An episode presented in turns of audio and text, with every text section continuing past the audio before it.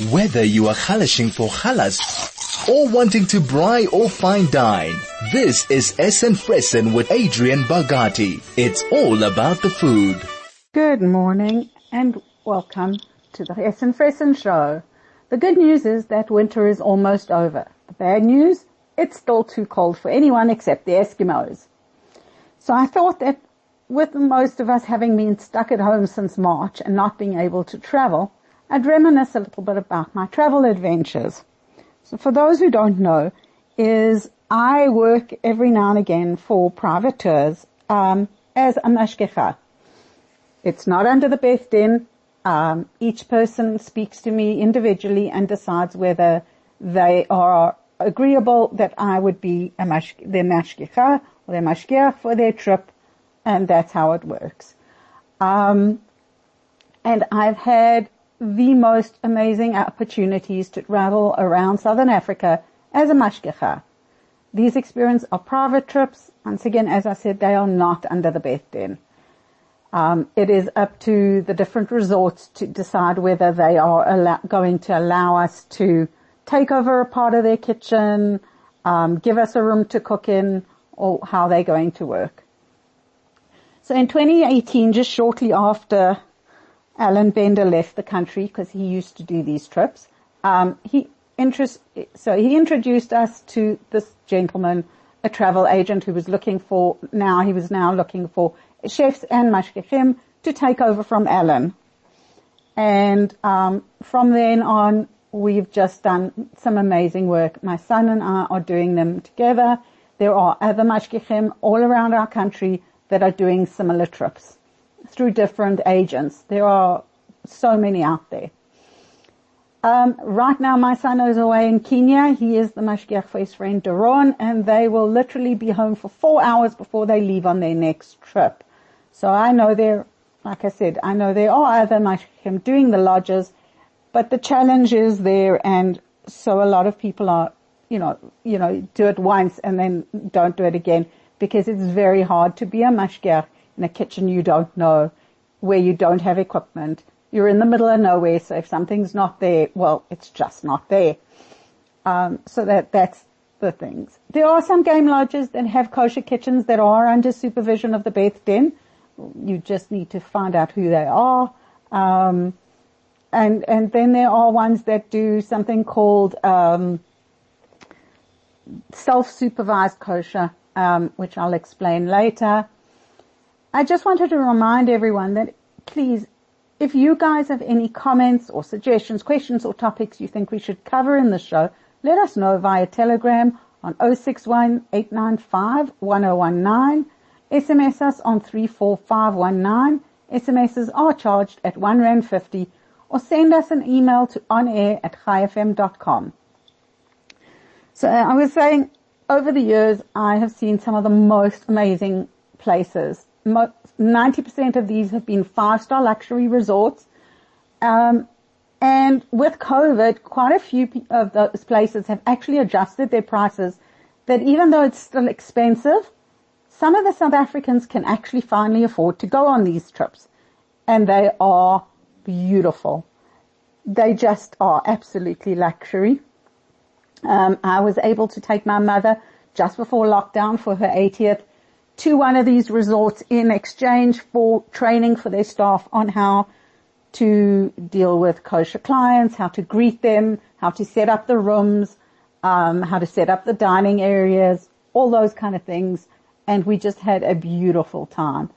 Um, so that is, you know, for those of us who keep kosher, and we will all know, when you go away, when it's your family, you find self-catering places and you have to pack in and off you go. And in South Africa, if you're in a resort or somewhere that's near a town, it's not so difficult because just go into your local Pick n Pay and you'll be able to find kosher products.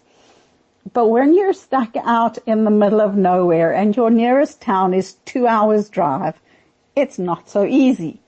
So it takes a lot of planning and a lot of preparation. Um, we often in these resorts will ask for the menu that they normally serve ahead of time so that we can then go through the menu, adjust it to make it kosher and then tell them what they need to order. For some resorts, I, they will give me the menu, I will send it back with kosher changes, and then sometimes they will say, okay, please order the food for us, especially if I'm going to be going to work there, then I will take it with me, um, the kosher meat and the baking, st- the bakery goods, because there's not much place to bake. Uh, but if you go to some of these places and you've ordered kosher food, you're going to get your food. We all know those little wrapped tinfoil packages. Love those things. And it is a problem because they may have been perfectly cooked when they went into the tinfoil. The problem is that they've got to be reheated at the resort. And they're put into the ovens and by the time you get them, chances are things that were crispy are now soggy and things that were just perfect are now overcooked. Then comes the problem with the chefs who've opened them because they wanted to see that it was okay, that the presentation was fine, or they just thought it would look better, or they've actually taken it out the packaging, put it onto their plates, beautifully arranged, and now you can't eat it. So that's, you know, a problem. Um, I know the meals are often delicious, like I said, if they're served at the right time. I've been told clients, by clients who've had food delivered to the airport from a certain restaurant, that their food in particular is just incredible. So well done, gentlemen. So I must tell you, over the years, my confidence in the cooking has grown. It's um, always been a bit of an issue um, because I took over from an actual professional chef, and I'm working with professional chefs a lot of the time. So you know, I've learned a lot, um, and it's just been an, a crazy, amazing learning experience, um, and and beautiful to see our country. Whether you are halashing for halas or wanting to braai or fine dine, this is Essen Fressen with Adrienne Bogatie. It's all about the food. So as I was saying, um, I've been talking about the trips that I've had, the amazing journeys and things, and the fact that my confidence in my cooking and my repertoire has grown because it's all very well that you go to a place that is fully equipped, it's got a chef, and you know what you're doing. But every now and again, I have to be the cook itself. And these people are paying for top quality, you know, experiences, and I've had to learn to do that. So my very first trip um, was it was just a three day trip. It was sort of an experiment. Um, a place was trying to see how it would work. They had just built their kosher kitchen and they just were like trying it out. So we had some beautiful guests. Um, and the Jewish world is just so small because I actually turned out they knew my in-laws. So it was quite an amazing, you know, thing because you are meeting the places.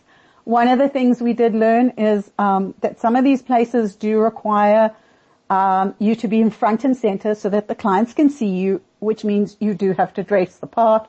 So I bought chef's jackets, um, still feel guilty wearing them, but have had them embroidered now and it says mashgiach on it. That is the other thing I've had to learn, is not confuse the staff between the difference of a mashgiach and a mashgicha. As we get introduced, we are the mashgiach. It doesn't matter what your gender is. It just makes life a little easier. So my first experience was a beautiful game reserve that came with this fully equipped kosher kitchen. Um, and at that time they were not yet under the Beth Din. They are now. They also had the option of something called, I explained it earlier, self-supervision. And this is where clients pay a fee for once-off use cutlery, crockery and cookware. And that's for people whose budget doesn't quite stretch to paying for a mashgiach, because that involves the accommodation for the mashgiach plus the mashgiach fees, um, and any travel costs. So it can add up. Now, when I'd gotten to this place, a um, non-Jewish person had explained to them about kashrut. That already was a little bit, for me, a worry. Uh, but he'd done a fairly good job. The problem is he had taught them about fleischiks and milchiks, or dairy, sometimes used, and parav. And so we landed up having to retrain all the chefs. And the first thing we had to do um, was get rid of Parav. The kitchen there had a milk side and a meat side, totally separate, mirror images of each other. It had everything you could want. But he talked about making Parav food. Now, we had to explain to people because they just didn't get the Parav. And so the easiest way to say anything was, Parav is vegetarian. That's how you think of it. There is absolutely no milk product or animal products in Parav. But that's not true because there are animal products in Parav. There's fish and there's eggs. So that becomes another issue. So Parav is vegetarian. That made it easier. The next was milk. Because he'd explained it to them as dairy, that milchik means dairy, the chefs got very confused because eggs fall under dairy in the food world. So how do you do eggs with meat? What happens if you want to crumb your chicken if you can't use any dairy?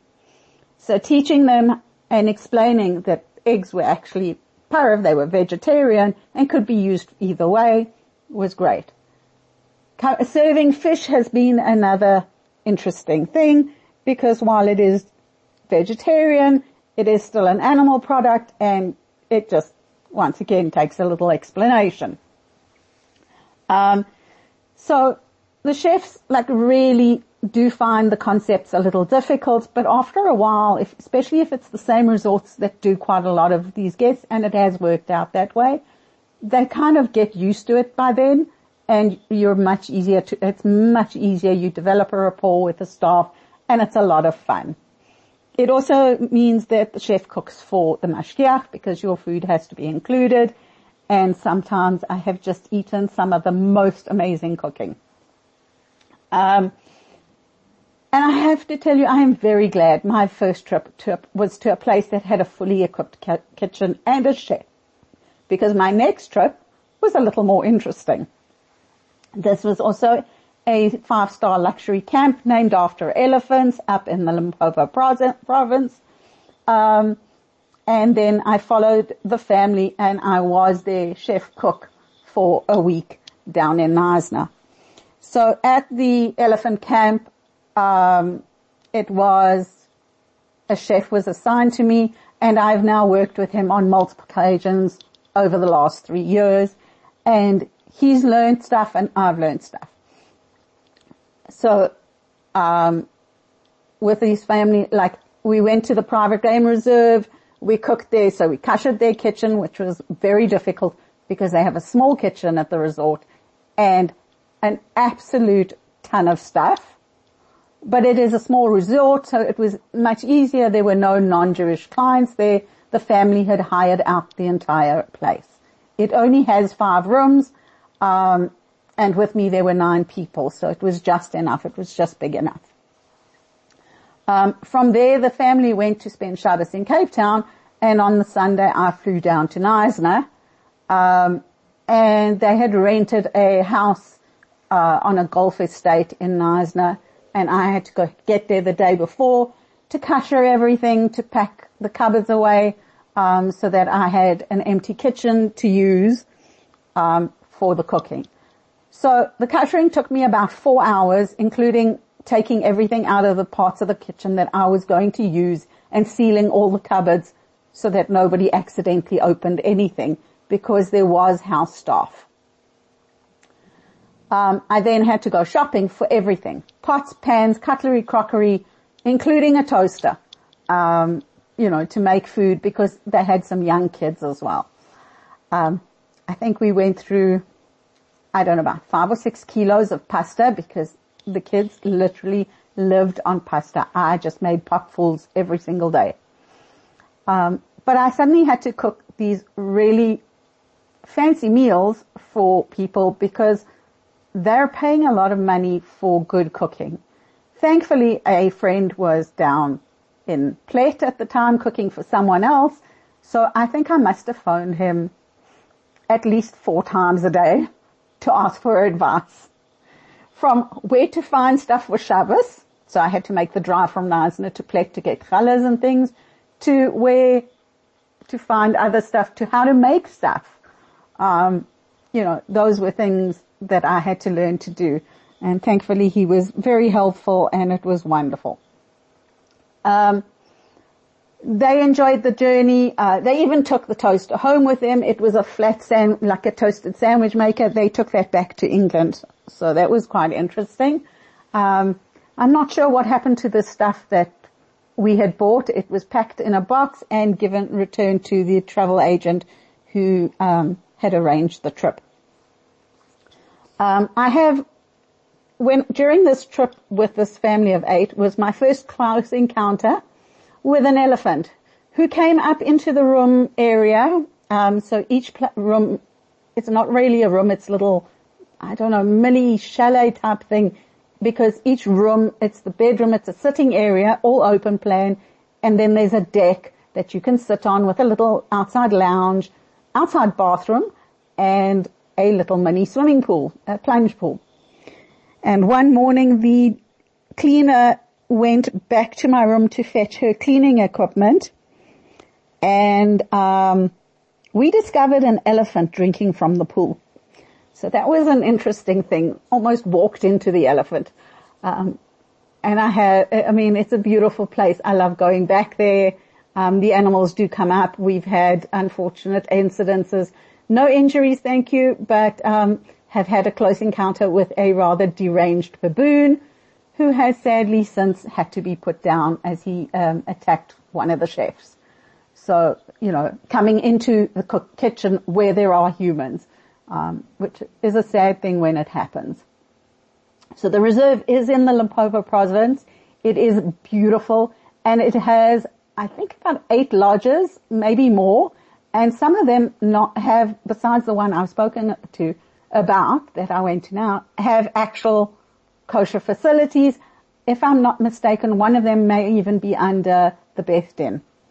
Um, they generally, uh, these resorts, we generally develop this rapport so you're used more, again and again for the same resort. So you don't always get to find new places. Um, it also depends on the agent booking the trips.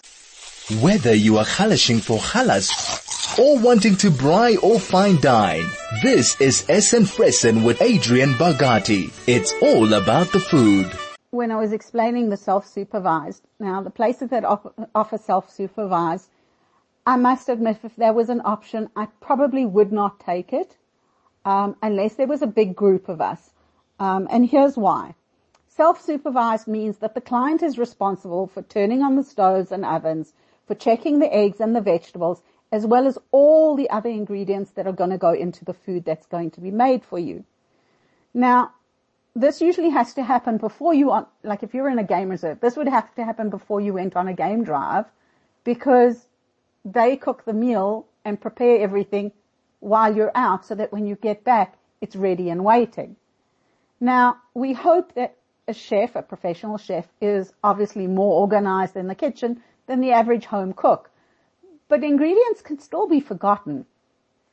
Or they will suddenly remember, you know, that they've asked you for three eggs, but they actually need four, or anything like that. And, you know, you're on the game drive.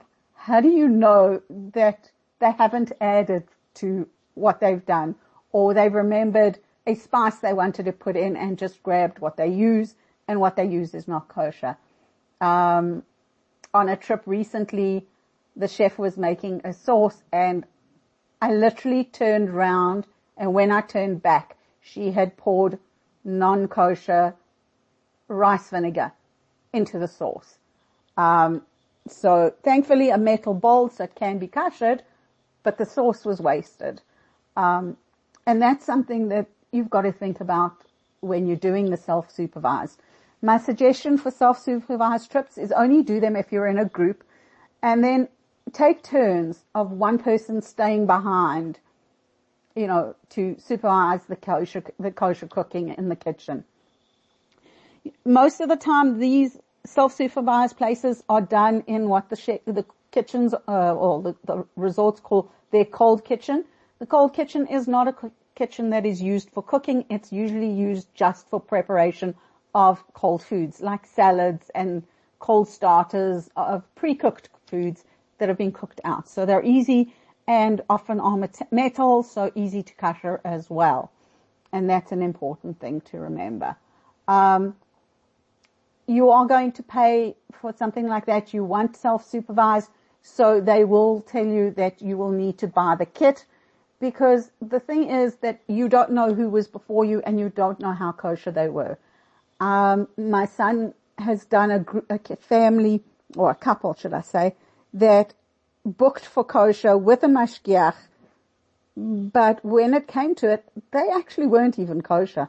Um, it was more kosher style, um, and that can throw even the most experienced person off when they're wanting um, things that aren't kosher. You know, when they're wanting, um, or they're saying, no, it's okay. You can, we'll have the dessert from the main menu, but we want the kosher meat. Um, then you've got to watch your plates and stuff going in and out. It's it's, and now you're not in the kitchen because you're watching what the butlers are doing and bringing back and everything. Um, but I must admit, I've had like I said, I've had some amazing experiences. You get to know the chefs and you learn. If you get a good chef, you learn from them. So at the elephant camp, where I've been back over the last three years multiple times, Chef Nicholas and I have each learned so much from each other. Um, and every time I do a trip where there is a chef, I watch carefully because plating is an important part of presenting your food and plating is not one of my strengths. Um, but we've had some fun on a, on a the last trip that I did. Um, Nicholas and I introduced the clients who were from America to South African food, traditional South African food. We um, did uh, and chakalaka. We did uh, which is the tomato and onion mix. We did mieliepap uh, boerewors, which didn't go down as well as they, they thought it would. Um, but the steak and the chicken and the uh, lamb were fantastic.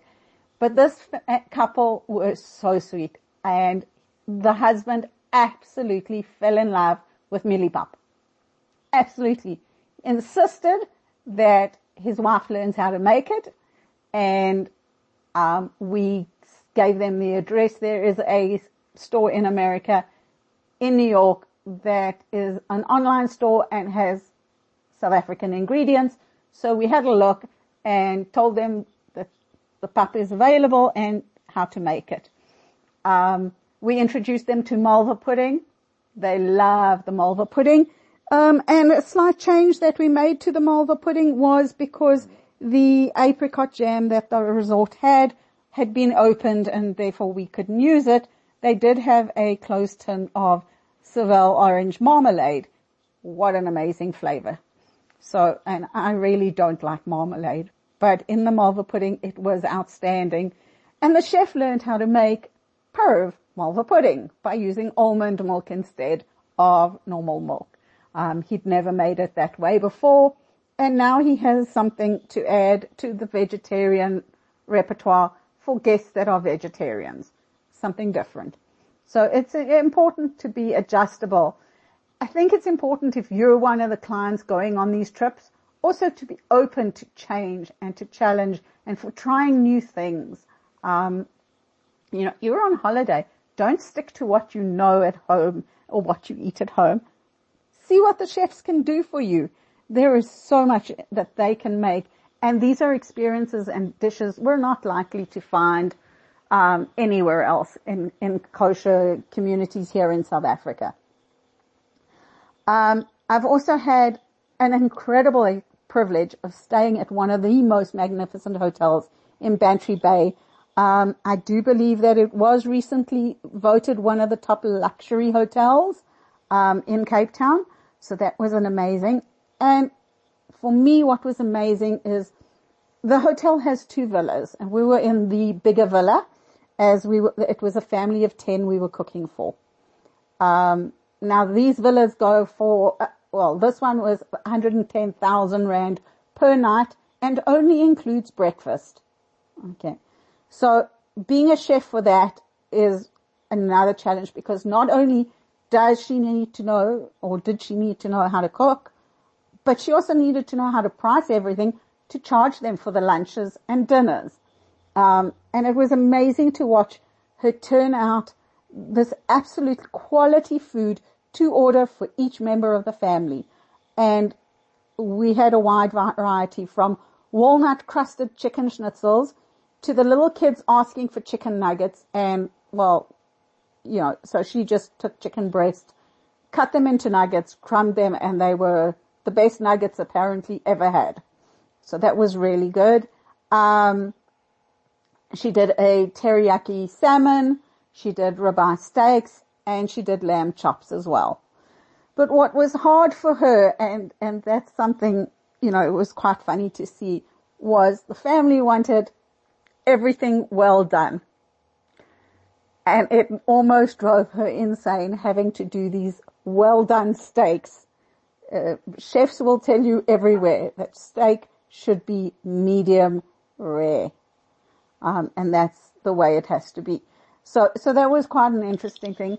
Um, when we do these trips, another thing that, that takes a bit of planning is because of the time between milk and meat and depending on the level of kashrut of the families, um, sometimes we will have to get other stuff in if the family is Chalav Israel, but is how we plan the meals. So breakfast is almost always milk. Uh, pancakes, eggs, yogurt, fresh fruit, muffins.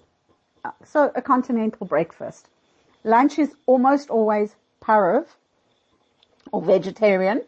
As I said, no more parov. So it would be a fish or a pasta or something like that. Um, and depending on the people, it might be milk, depending on what time supper is going to be, um, or what time they've eaten lunch or breakfast. Um, one place doesn't do a breakfast. Uh, the game drive is so long. They do like a morning thing with muffins and fruit and tea and coffee. Go on their game drive, and that is at about 6.30 and they come back at about half past 10, 11. So we do brunch and then they get high tea in the afternoon. So now you've got to serve something that's parov again because they're going on game drive and then coming home to a meat meal. So that is the way we worked it. But this family, we did something slightly different. That it was Shabbos. So Friday night, um, I taught the chef how to make knedlach and kugel, and she taught me other stuff. Um, thankfully, the family wanted to eat quite early, so we were able to make the food absolutely fresh. Um, and, you know, serve it hot, um, without having it to put it in the oven and to dry it out even more. Uh, she was not impressed with the overcooked steaks. Um, Shabbos lunch, now we've been telling them all along that lunch is always, always parov or vegetarian or milk, always. And all of a sudden I'm telling these people, no, we're having a meat lunch the confusion that that caused. So breakfast also for the chef was to have pastries out on the table, you know, normal Shabbos breakfast and cereals and things from eight o'clock in the morning right the way through. We cleared off some of the stuff, but we left the pastries out for them to snack on throughout the day. Um, it's Shabbos. We then served a meat lunch, which really threw her totally. It was quite an early lunch because they had planned on a walk, uh, a guided walk through Cape Town. So they were coming back quite late. Um, so there was enough time for it to be a meat lunch and then we had a milk supper where this chef turned out eight pizzas, a kilo of pasta, plus some noodles for the baby without sauce, um, and then some desserts. She just was really amazing. Um, and, and I taught her how to make vegetable cholent. She was like freaked out about these vegetables being in the oven all night. I could not understand how this was going to work. Um, and it was. It was an amazing, amazing experience. Um, the place we stayed at, uh, that was a little bit of a challenge. First of all, there was no cutlery for us. Um, the people who had put the kit, together, the kosher kit together, definitely are not cooks. Okay, because it was really there was nothing there. Um, we ended up having to buy frying pans because there was one milk frying pan and we had 10 people for breakfast. There was one milk pot, um, which we managed with actually. That wasn't terrible, but the frying pans for, for milk are a big issue. Um, we had horrible knives. The meat one, we had one big pot and two small saucepans. So we landed up having to go buy that. Um, the family wanted soup. We had to go buy a stick blender. So all those things landed up, you know, having a, and then we didn't have enough like utensils in the kitchen. So now we're running around to find stainless steel stuff. We have an urn and having to do that. Now I arrived, I wasn't able to get to them. My previous trip ended the day before, so I only managed to get to the villa early in the morning. The hotel had had the villa steam cleaned. The kitchen had been steamed, so it had had all that heat. One problem. The kitchen counters are not the kind of thing that can be kashered. So now I had to complicate the lives by covering everything. Literally every surface had to be covered and tinfoil had to be stuck down. It was kind of one of those pictures that you see when it's Pesach time with everybody showing you their tinfoil covered everything's. Um, well, that's what we looked like in that kitchen. So it was quite a lot of fun. Um, but after the first day, she went out and bought cheap plastic tablecloths that we could put on so that, and we bought them in color so that we had a meat and a milk separate section and life got a little easier after that. We also didn't have any washing up basins in the thing because the person who set up the kids, but the basins are stainless steel.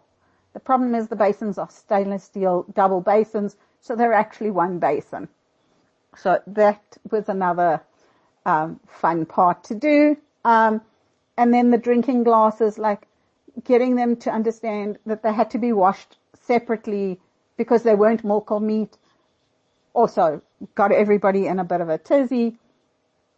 And then, um, on the first day, uh, the margarine that she used, like, she took it out the fridge. She'd shown me that it had a Beth Din stamp on, but I've never used the margarine and I didn't look close enough. And as she put it in, I suddenly thought, hang on a second, there's margarine milchik or, or. And well, that was the end of our margarine. And when I explained to her that she had to go get this cheap margarine, she looked at me with horror and said, we don't use that kind of stuff here. Um, but she adapted and we had a lot of fun together. And the good news is that she'd like to do this again. Um, the hotel was happy. Uh, we, you know, we, the agent who organized it we spoke to them. We've said, need a bigger kit. Uh, and hopefully the hotel itself is looking into investing in their own kit so that they can have more kosher guests. So tourism in South Africa, not dead, doing beautifully, and we're going just further. And now we've also had the privilege of cooking in Zimbabwe. That was an experience and a half. Firstly, they couldn't give me a separate anything. So what we had to do was kasher one burner, or one stove, then find some uh, stainless steel trays that we could put up to make divisions. So even though what was happening is, even though the stove was freestanding, so it wasn't linked to anything else, the chefs had a habit of putting their dishes down on the stove. So after the first, the second time it happened, I said, no, we need like something to stand up on the wall, like to make walls around my stove. So there my kitchen was with these bricks holding up stainless steel trays that had been covered in uh, tinfoil. so that I could cook. And then every night after we finished cooking, I had to cover the stove and stick it down with tape to make sure nobody used it during the night. And I had to pack all my equipment away every single night and seal the box because, you know, just in case, because these people had never done kosher before. They'd never even heard of it. It was a first. Um, the clients apparently loved it and loved not having to um, eat the tinfoil things. And right now, another trip is happening. My son and his friend, uh, Chef Duron, are in Kenya. They have gone, uh, part of the tour group are doing what's called the migration. So in Kenya uh, and Tanzania, you get to watch the wildebeest, the, the um, I suppose the buffalo, uh, water buffalo, do a migration across the country. So it has been an interesting trip. They started in Kenya. They had to get to the airport early because they had to be there before curfew here and the flight was only at one. Then they flew to Kenya. They were there in the airport for six hours before the next stop in um, Tanzania. And they have done four different resorts from Arusha all the way to the Serengeti and now back into Kenya for the migration and they will be coming home soon. And as soon as they get home, they will apparently be leaving for another trip four hours later, thankfully to a local game reserve, but it still means mad dash because they've got to pack all their equipment. Um, so I'm not sure when these boys are going to sleep. Now, when I tell people about the working in these um, beautiful resorts and I send pictures it all looks so, so glamorous, but it's not that glamorous. It's a lot of hard work. Um, you're up early, often going to sleep very late at night, on your feet sometimes 12, 16 hours to get it ready to make it the perfect trip. Download the new Dis-Chem app from the Apple App Store or Google Play and enjoy the convenience of ordering your scripts via the app and then collect in store. Check your benefit points, locate your nearest store, stay up to date with the latest promotional and creation, create personalized shareable shopping lists. Download the Dis-Chem app now and enjoy the benefits. Dis-Chem pharmacies, pharmacists who care. Whether you are halashing for halas or wanting to braai or fine dine, this is Essen Fressen with Adrienne Bogatie. It's all about the food. You're listening to Adrienne and I'm just sharing some eh, remembrances of trips that I've taken and how much fun it is to go on these things, but also how much hard work it is. So, like I said, we rise early. Usually it's like six o'clock, sometimes in the dark, sometimes earlier, to prepare the snacks before the game drive. If you do not have a lockable kitchen, if you've got a kitchen that can lock, then you're able to prepare the snacks the night before and leave them in the fridge. But the majority of the time that is not possible. Then the families go on their early morning game drive and you've got to start preparing your fruit trays and your eggs and whatever else they're going to be having for breakfast, any baking that needs to be done. Um, if you're not in a game reserve, reserve and you're in like a city like I was recently, um, on the not recently on the last trip with, um, packed lunches because they're going on excursions or they're going to be on driving from one place to another for about five or six hours. They need to be able to eat. You need to be able to prep all that breakfast, all that lunch ready and waiting. You're in kitchens that you don't know. You've got limited equipment. And if the stock isn't there, it isn't there the chefs are often quite um, stunned by what's happening in their kitchens, and the staff are also not quite sure of you what you're about. Just a reminder, there are quite a few companies that do do this. You just need to ask your local travel agent. So one of the things, this is a food show, so one of the things I wanted to t- share was something that I've had to learn. And that was how to make desserts that are very easy. I'm not a dessert person. So I don't have a lot of experience with this. And when you're preparing food in luxury surroundings, each dinner is a starter, a main with sides, and dessert. Breakfast is also usually a feast of pastries, fresh fruit, yogurts, and eggs to order. So the pastries, I buy those frozen and finish them off in the oven wherever we are. Um, they don't always go the beautiful brown colors you need because sometimes you have to like double and triple wrap them because you don't have your own oven. But I thought I'd share one of the recipes um, for a dessert that I've learned to make, and it was outstanding, delicious, and didn't matter about the color. You can get the recipe on the website later today, Chai FM 101.9 website. So, ingredients, this is a warm lemon pudding. Okay, and it serves six people. The prep time is 20 minutes. The cooking time is about 45 minutes if you're doing it in an oven uncovered. If you are double wrapping, then it will take a little bit longer, probably another 15 to 20 minutes. So you need three large eggs that have separate, been separated. You need one cup of milk or almond milk or other milk substitute. Two tablespoons, sorry, two teaspoons of lemon zest from two lemons. Six tablespoons of fresh lemon juice. This is from the two lemons that you've used the zest. Two tablespoons of either unsalted butter or pareve margarine that has been melted.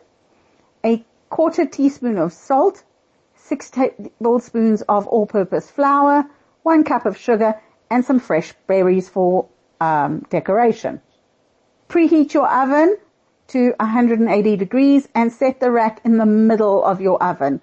You're then going to spray six ramekins or oven-proof small dishes that you can put in with non-stick uh, cooking spray.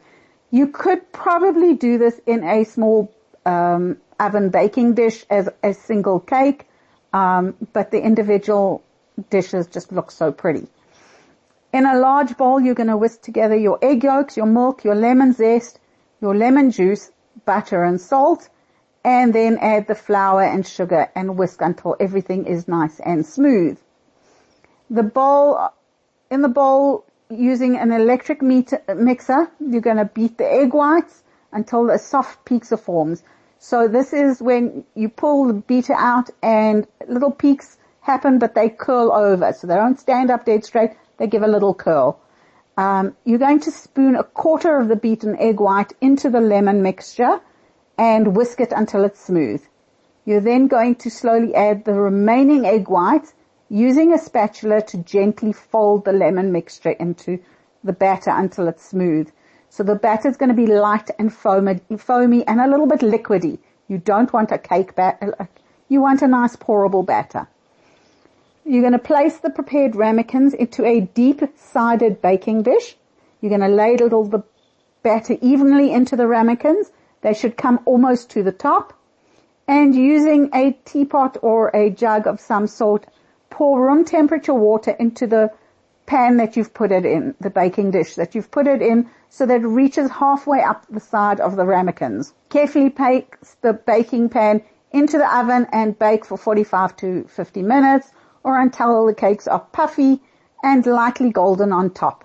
Very carefully remove this from the oven so that you don't spill boiling water on yourself. And then using tongs, you're going to remove each ramekin from the water and allow to cool for about 20 minutes before serving. They will sink a little, but it's okay. It doesn't matter. And then you can serve them with fresh berries if you want. You can actually make these the day before as well if you want to serve them, say, for a Shabbos dinner or a Shabbos lunch and um, cover them completely. They are edible cold.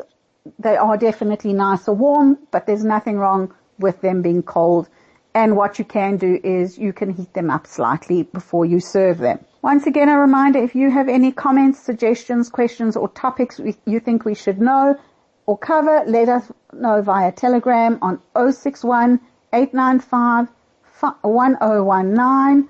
SMS us on 34519. SMSs are charged at 1 Rand 50 or send us an email on chaifm.com. If you are a qualified social worker or psychologist, then take a listen to this.